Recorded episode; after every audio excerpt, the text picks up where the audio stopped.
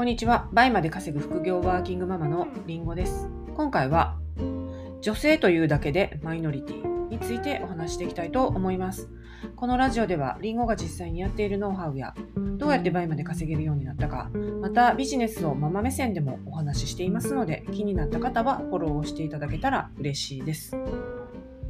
はい。ということで、えー今日はね、女性というだけでマイノリティということについてちょっとお話ししようかなと思います。はい。で、あの、まあ、今だいぶね、マイノリティじゃなくなったのかなと思うんですよ。社会とか会社でもね。まあ、私、会社員を辞めてしばらく久しいので、もうマイノリティでしかない時に会社員になってたのでね、あの、本当にその時の記憶、記憶しかないんです。ですし、あと周りの当時のその私と私の同級生が就職してで、えーその会社の中で、まあ、どういう目に遭ってきたかっていうか、うんどれだけねえ男性を優遇してるかその能力に関わらずとか、はい、そういう社会であったんだなっていうのはすごいね私もあの肌で感じてたのでただ今は結構違うと思います。はい、例えば今小学校とかでもね、えー子供の行ってる小学校でもその男子女子っていうのに分かれ分かれてないんですよ。もちろんプールでのお着替えとかは分かれますけどあの出席番号ですね。男子女子とかに分かれず普通に名字のあいうえ順ですね、はい、だから男男男みたいな。で女の子。で次男の子男の子。女の子女の子女の子とか。まあまあ交互に来る時もあれば結構ランダムなんですよ。でそういうのもいいなと思いますしあと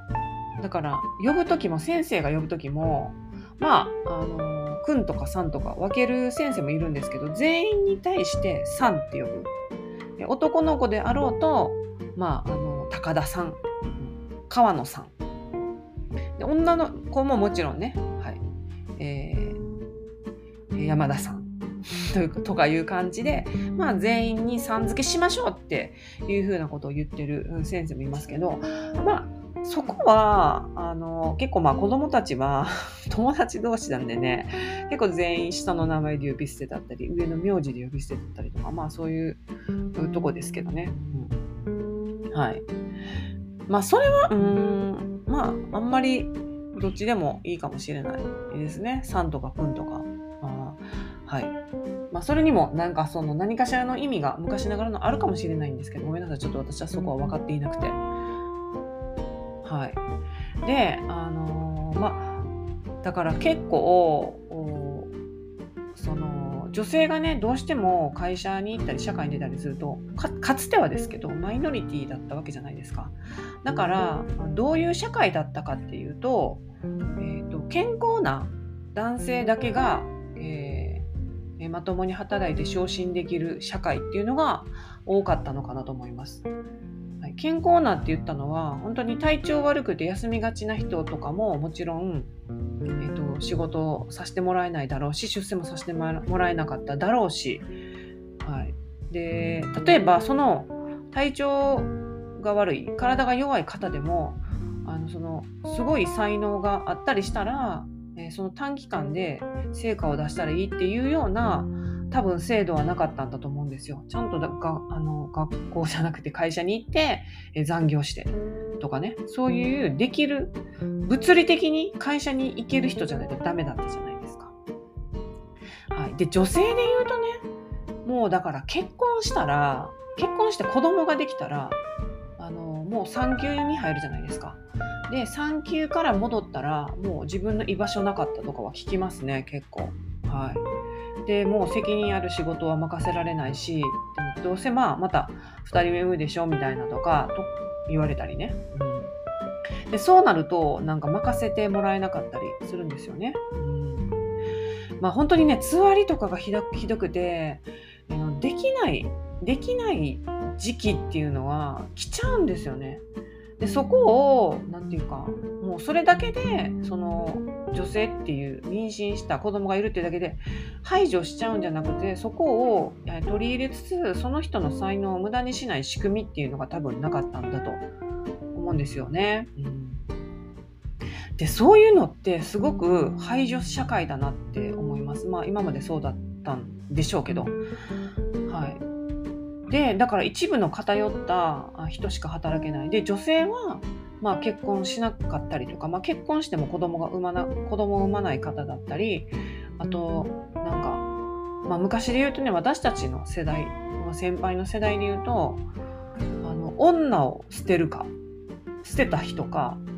あのむしろその女を武器にした人しかこう上に上がれないみたいなっていうのは言われてましたね。どっちかしかないんですよ。普通に働いて、何なんそれって感じじゃないですか。女を捨てても男化した人、もう男性と一緒にやっていくんやっていう、その男化した人しか、した人か、その女性を武器に、その、何ですか妖艶さを武器にとか取り入れられるようにして、その上に上がっていくみたいな、どっちかしかないみたいな感じで言われてましたね。なんなんそれじゃないですか。結局だから、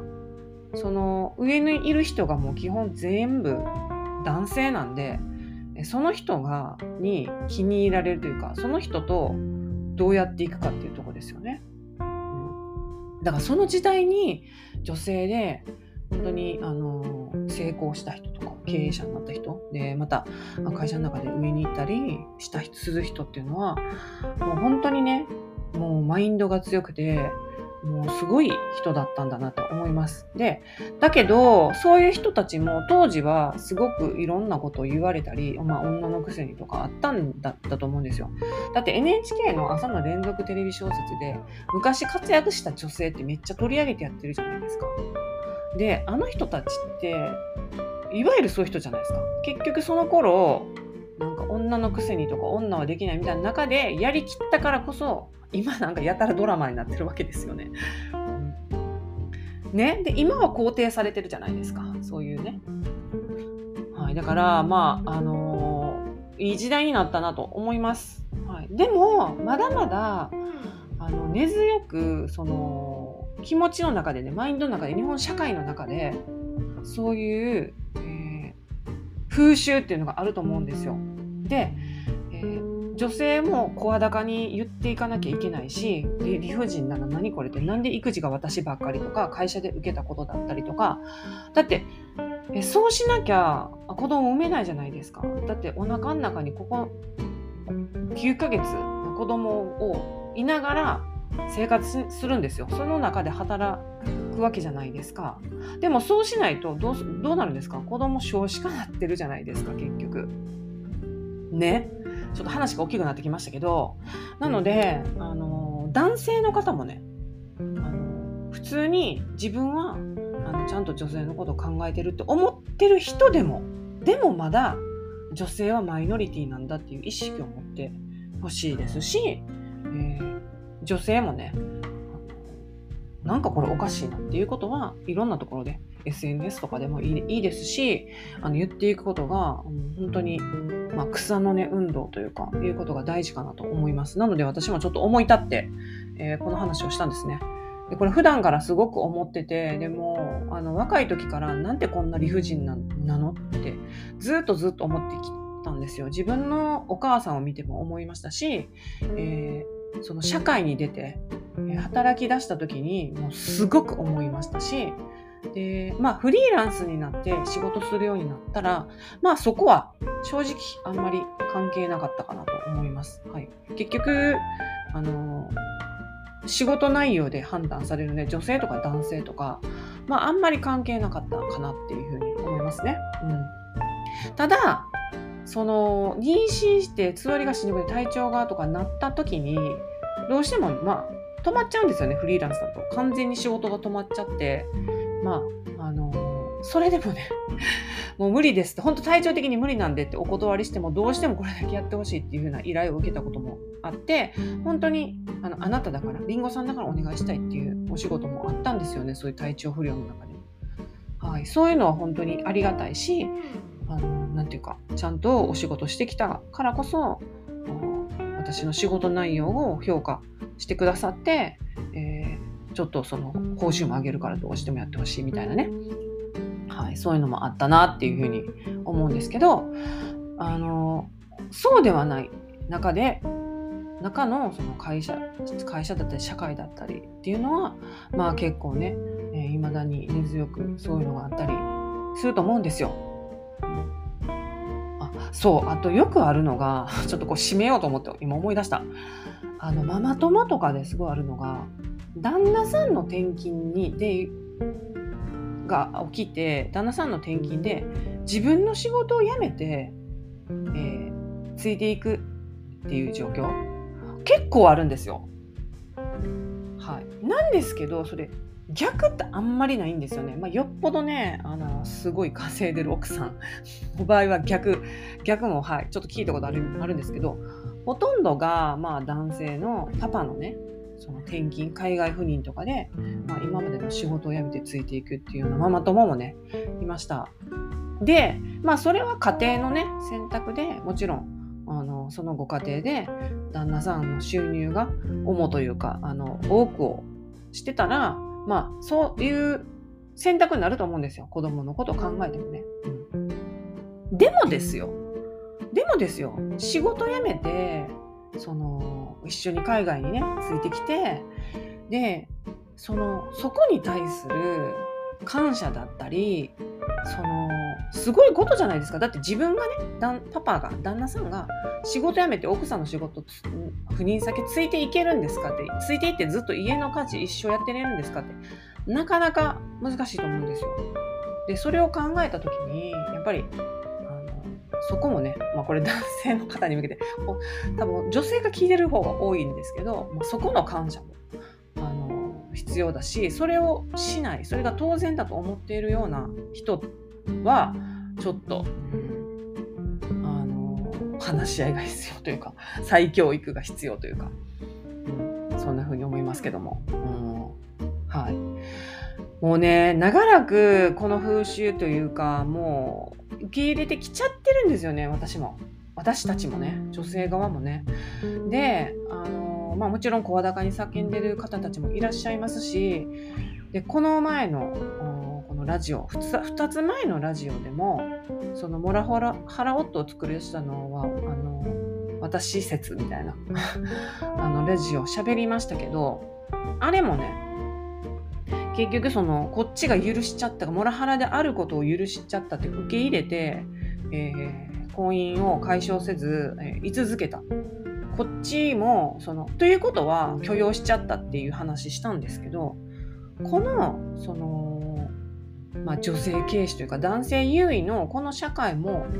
受け入れてきちゃってる来ちゃったこともあってこうなってますよね。うん、もちろんねそういう教育されてきちゃってますよ。あの家庭でも、家庭単位でもね、それぞれのご家庭でも、言うて、えー、まあ、昭和の、まあ、平成の入り口もかもわかんないですけど、お父さんの方が偉くてみたいな、お母さんをちょっと、お母さんに偉そうに言うみたいな、あ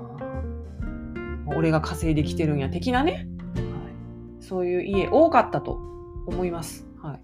なので、そういう中で育っちゃってるんで、それが普通かなって受け入れなきゃいけないのかなって思ってきましたよね。知らんけど。じゃないですか、やっぱり。うんはい。なんかそこも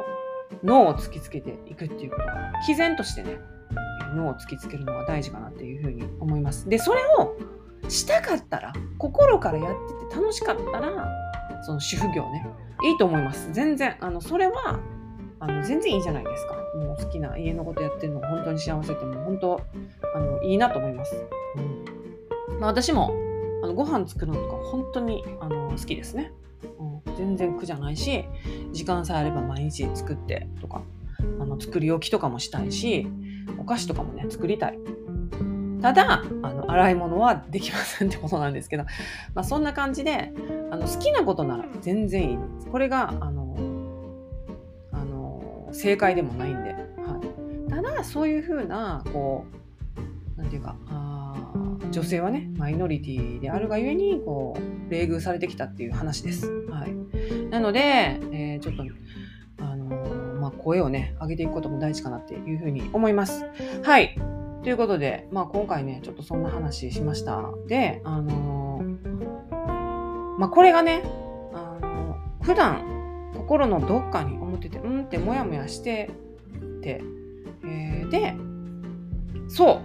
うそういうことなんですよってあの、まあ、気づけた気づく方もあのいらっしゃったら、まあ、本当に嬉しいですねと思います。はいということで、今回も聴いていただきありがとうございました。それでは次回のラジオでお会いしましょう。りんごでした。